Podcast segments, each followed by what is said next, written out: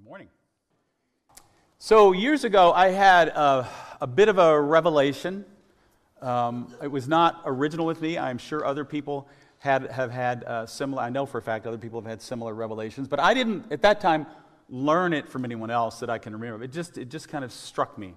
One day I was sitting in my living room and I was reading scripture or praying. I don't actually remember what I was doing. But then something just kind of dawned on me and struck me, and that I do remember quite well. See, my younger years as a, as a follower of Jesus, and then as Kim and I served overseas with uh, Youth with a Mission, the words of what we call Jesus' Great Commission were sort of drilled into our hearts and minds. And from early on in my own relationship with Christ, I had those words memorized. They come from Matthew chapter 20. Come on. Can you move me over there? It's not moving, and I'm not moving it and you're not moving it, it's died. Well, I can still read it. Then Jesus came to them and said, All authority in heaven and on earth has been given to me. Therefore, go and make disciples of all nations, baptizing them in the name of the Father and of the Son and of the Holy Spirit, and teaching them to obey everything I have commanded you. And surely I'm with you always to the very end of the age. Go and make disciples. Go and make disciples. And be sure this is a commandment, even though we don't call it that, refer to it as a commission. We are to go and we are to make disciples of all nations. We are to introduce people to the good news of Jesus Christ, and we are to invite them into a relationship with Christ and life in the kingdom of God. And we are to help them to, to learn what it means to follow Jesus more faithfully, uh, to become a better disciple, what we call around here becoming more Christiform people. But what suddenly struck me as I was praying and meditating or whatever I was doing that day in my living room was this the Great Commission to make disciples of all nations does not stand alone. The Great Commission does not stand alone. The Great Commission is birthed out of the Great Commandment. The Great Commission is birthed out of the Great Commandment but what is the great commandment? And that's where today's passage gets us going. To question one another about the finer details of the law, the 600, 613 commandments found within the Jewish law. This was uh, common among scholars and religious leaders in Jesus' day. You might see it as an early precursor to Twitter and Facebook, I suppose. That's what we see going on in the beginning of our passage this morning, Luke 10, verse 25. On one occasion, an expert in the law stood up to test Jesus. Teacher, he asked, what must I do to inherit eternal life? A scholar posts a question on his Facebook page and he tags Jesus in the question. He's trying to bait Jesus into this debate. Jesus takes the bait. He posts a comment. And as Jesus often does, he posts a comment in the form of answering a question with a question verses 26 and 27. What is written in the law? He replied, How do you read it? He answered, Love the Lord your God with all your heart, and with all your soul, and with all your strength, and with all your mind, and love your neighbor as yourself. In other places in the gospel, it is Jesus who answers this question. Mark 12, Matthew 22. But here the tables are turned. Jesus answers the question with a question, and the expert in the law gives the answer, and we're going to discover momentarily the answer that he gives is correct. There it is. The answer that he gives is correct. The revelation that hit me that day in my living room was just this. When Jesus was point blank asked what the greatest commandment in all of Scripture was, three quarters of this book, the Hebrew Scriptures, he didn't answer with the Great Commission go and make disciples of all nations. He answered with something else. He answered in Luke 10 not to name just one commandment, but to name two. And then he linked them together, which we now call the greatest commandment. In fact, these two commandments are found in two different places in uh, our Old Testament. The call to love God with all our heart, soul, mind, and strength is found in Deuteronomy chapter 6, verse 5. The call to love our neighbors as ourselves is found in Leviticus 19, 18. In the Gospel of Mark's version of all this, chapter 12, verse 31, Jesus adds this There is no other commandment greater than these. There is no other commandment greater than these. It's Jesus' way of saying that you can only obey the first commandment, love of God, if you obey the second commandment, love of neighbor. You can only fully obey the first commandment, love of God, if you obey the second commandment, love of neighbor. If we say we love God, but we do not know how to love our neighbors, the reality is that we do not love God as fully as we think we do or as well as we think we do. We're missing an important piece. The Great Commandment in Luke 10, Mark 12, Matthew 22 comes before the Great Commission in Matthew 28. Why? Because the commission to make disciples flows out of the commandment to love God and to love our neighbors.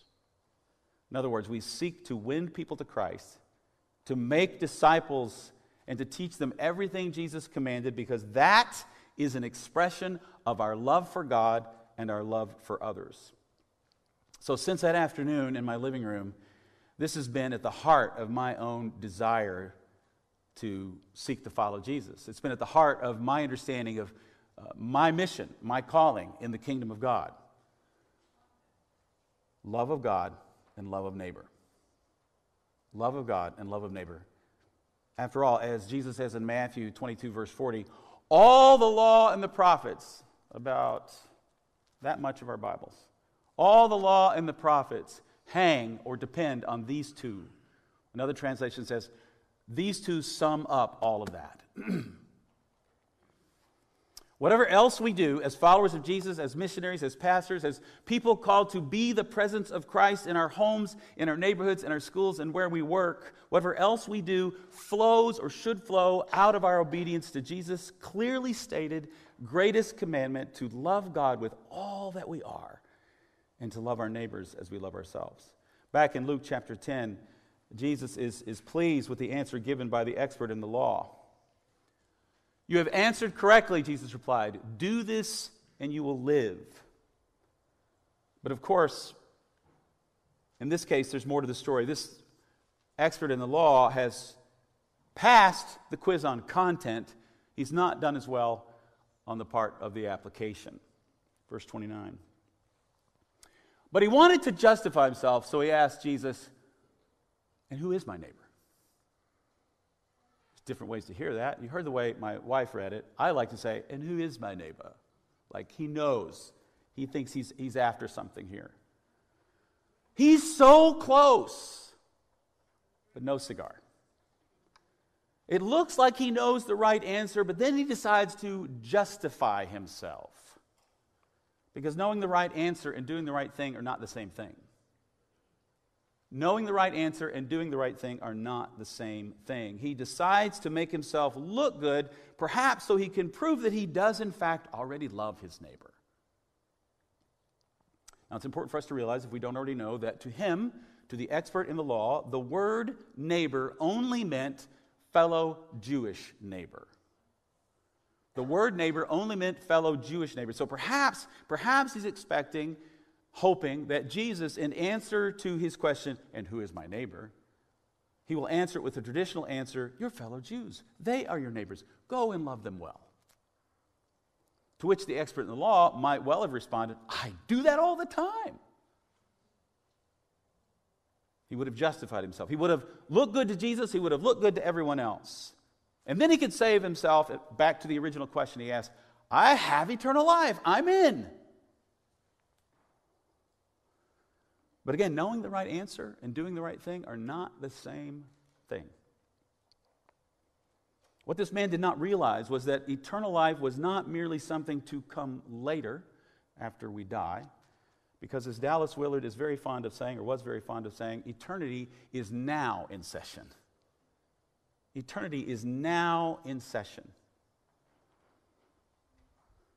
Eternal life is standing right before you, but it it is about much more than having all the right answers. In his prayer for his disciples and us in the Gospel of John, chapter 17.3, Jesus prays this to God. He says, Now this is eternal life, that they know you, the one true God, and Jesus Christ, whom you have sent. that they know you and that they know me, Jesus says.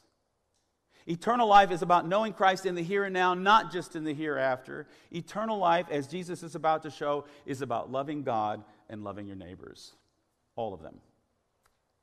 And with that, Jesus then uh, tells this expert in the law one of the most famous parables in all of Scripture, what we call the parable of the Good Samaritan. And in doing so, Jesus takes that word neighbor and he deepens it and he stretches it far more so than this guy could have possibly imagined. He messes with his world. Now, the word neighbor will not just include Jews, it will include Gentiles, and even further, it's going to include the people you despise, it's going to include your enemies. In reply to the man's question about who his neighbors were, Jesus told a story. In reply, Jesus said, A man was going down from Jerusalem to Jericho when he was attacked by robbers. They stripped him of his clothes, beat him, and went away, leaving him half dead. A priest happened to be going down the same road, and when he saw the man, he passed by on the other side. So too a Levite, when he came to the place and saw him, passed by on the other side. These first two people who come upon the man who has been attacked and robbed and left for dead on the side of the road are highly respected religious leaders in the Jewish faith.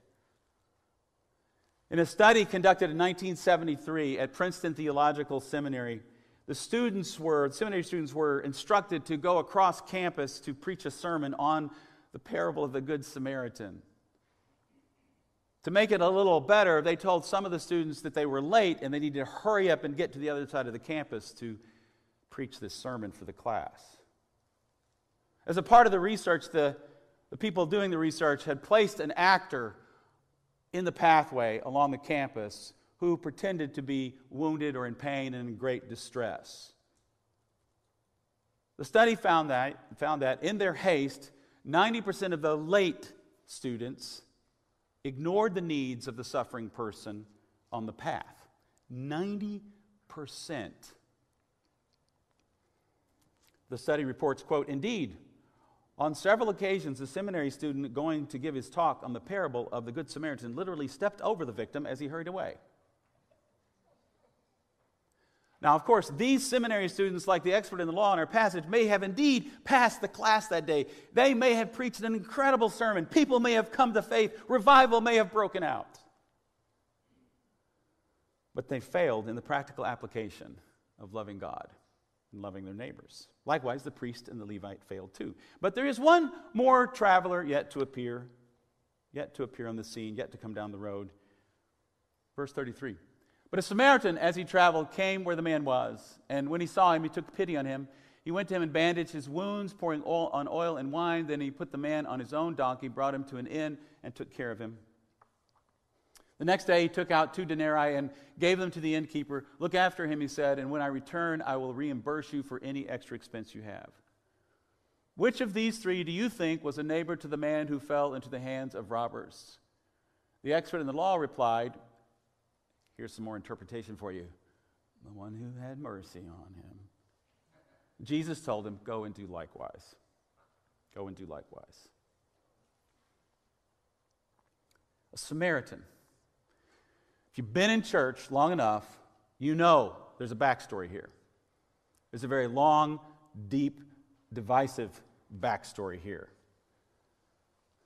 And the reason Jesus chose this man as the unlikely hero of the parable.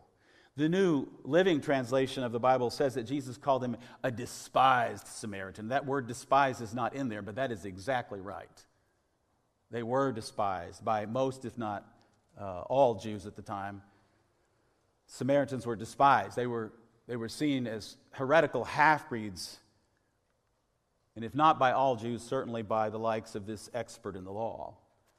And Jesus makes that guy the hero? He knew exactly what he was doing. He was setting this guy up, he was setting the expert in the law up. Let me just take a few, make a few observations about the role of the Samaritan in the passage. First, let's note that while the other two should have known better, passed by, this Samaritan took time to notice someone who was in obvious pain and distress. He did not step over him. The Samaritan saw the one who was in need. He simply saw him. He saw him. We are bombarded by news feeds that are jam packed full of stories of poverty and war and pain and violence and sorrow. We too can be tempted simply to pass by. It's too much to look at sometimes. We reason that we simply cannot carry all these burdens. And you know what? That's true. We can't. We can't carry all the burdens we see on our news feeds or on our television screens. We can't, we're not meant to. I don't think God designed us to carry all those things. And yet, somehow, we're now able to know all those things that we didn't used to have the technology to know. We didn't have the capacity to carry it all. And yet, the Samaritan took time to truly see this one wounded man by the side of the road, though he was his enemy. He was his enemy. He simply took note of the person right in front of him. This morning, our hope is to put children in need right in front of you as well. You, you cannot care for them all. But might God be inviting you into the joy, into the privilege of sponsoring a child or two through Covenant Kids Congo, powered by World Vision? He saw him.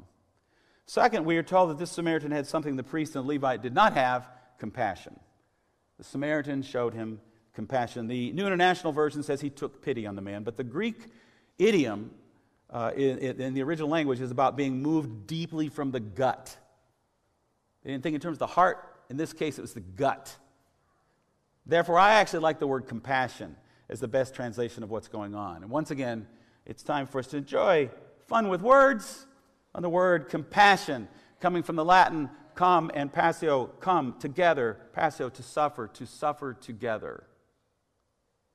It is to enter into the pain, it is to suffer together. The Samaritan, moved in the, the very depths of his being, chooses to suffer together, to have compassion on this victim. And what, what does that even mean? It means that it costs him something. It means that it cost him something. It cost him the time he took to bandage the man and get him to the end, whatever appointments he may have missed by doing so.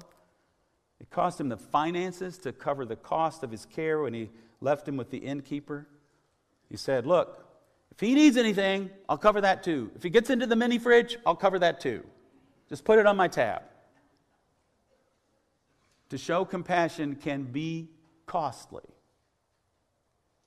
So this morning we are inviting you, especially if you've not done so, to suffer with children and families in the Democratic Republic of Congo, to show compassion that will cost you something $39 a month. You're getting a deal because I'm currently paying 40, so somehow they knocked it down to 39, but $39. Third observation we need to make is that the help that the Samaritan offered was very practical. The Samaritan met the man's needs in very practical ways. He bandaged the man's wounds. He took him to an inn. He made sure his physical needs were tended to in his absence. He put his money where his mouth was. On the night before Dr. Martin Luther King Jr. was assassinated, in a speech, he referenced this passage from Luke chapter 10.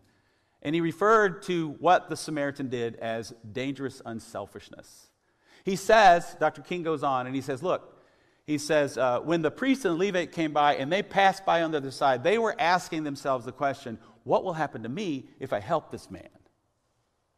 But the Samaritan comes in and he asks the opposite question What will happen to this man if I don't help him? He took a risk. He put himself in danger. He stepped out. And perhaps we could have another question to be asked. If you and I don't help the people in need, what will happen to us? If we don't help the people in need, what will happen to us? What will happen to our heart or our character? For learning to show compassion to people in need is transformative. It is the way that we can become more Christ like and Christiform people. And none of that is meant to be judgmental or condemning or guilt inducing. It's meant to help us ask the question whether or not we can sponsor a child this morning. And maybe you can't sponsor a child this morning. That's fine. If you're at a stage you can't do that, well, that's fine. All I ask is that in any situation you find yourself where you are confronted with a need, you ask yourself the question of what you can do, how you can enter into that, how you can show compassion and suffer with someone who's going through difficulty. Kim and I chose to sponsor our first child through World Vision when our children were quite young. Her name was Zariatu. She was from Ghana. She and her family later moved out of the area, which is probably a good thing. It means that they had gained some economic stability and could make choices like that. And so World Vision assigned us another child from another part of the world. Years later, I decided, oh, that's, she had a very unusual name, at least for me, so I thought I'm just going to Google her.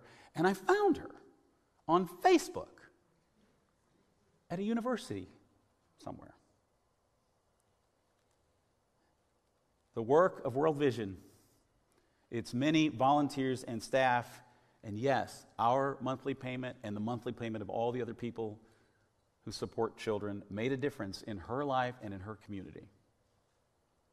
And I can promise you that when we decided to sponsor her, it was not without some risk. This was back in the days when we just didn't have a lot of extra money lying around.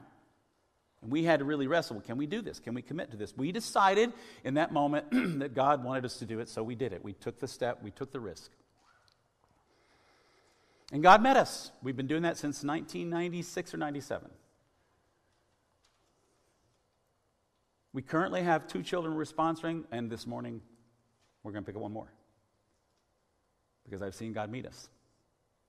When I traveled in the Congo in the fall of 2015, I got the chance to meet Beatrice and Mardoche, the two we sponsored at the time.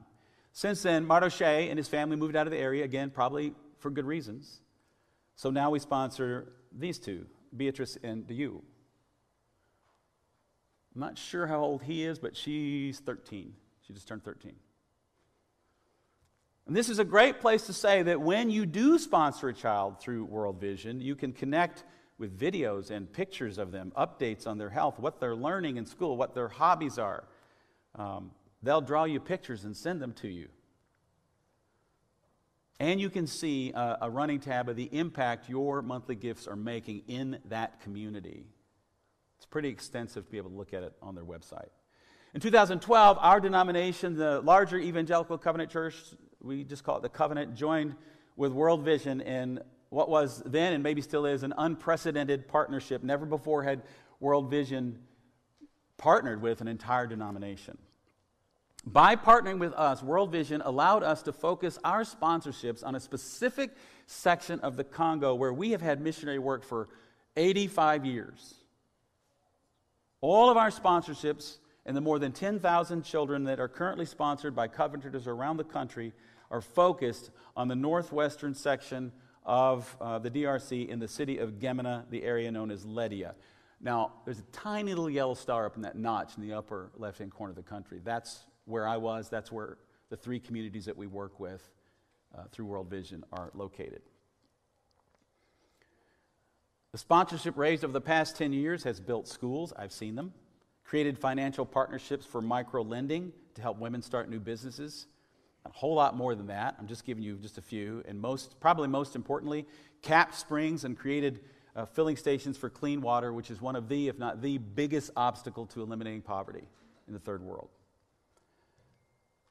Our participation in Covenant Kids Congo, powered by World Vision, is making a difference, and there's still a lot of work to do. Currently, ECC people sponsor 114 children in the Congo. World Vision has a goal for us to add an additional 25 to 35 more.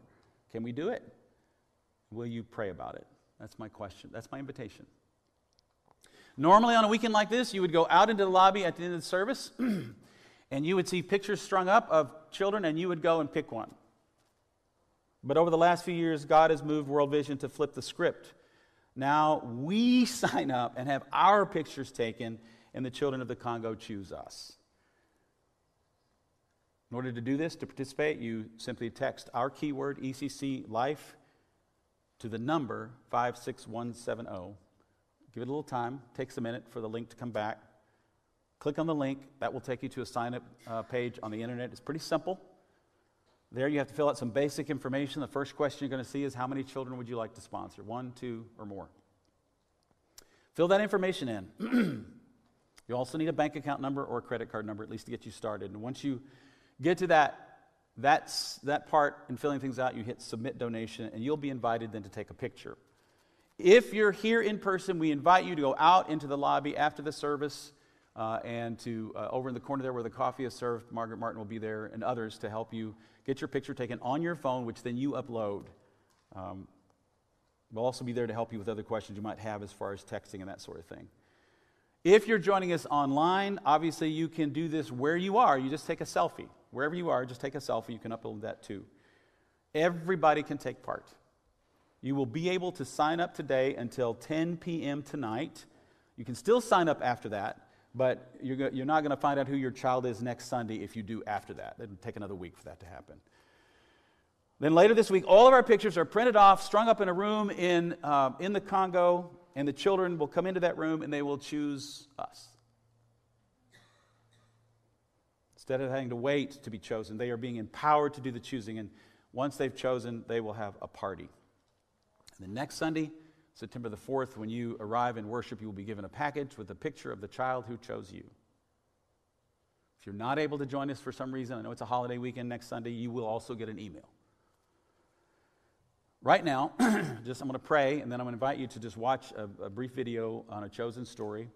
And then, as the team uh, comes up, the worship team comes up and sings, invite you to a prayer of time and response. The information on how to do this will be projected on the screen during that time. And then after worship, please join us in the lobby for picture taking and any help you might need in, in getting that signed up. And of course, head across the parking lot to join us for our community picnic. Let me, let me close this in prayer.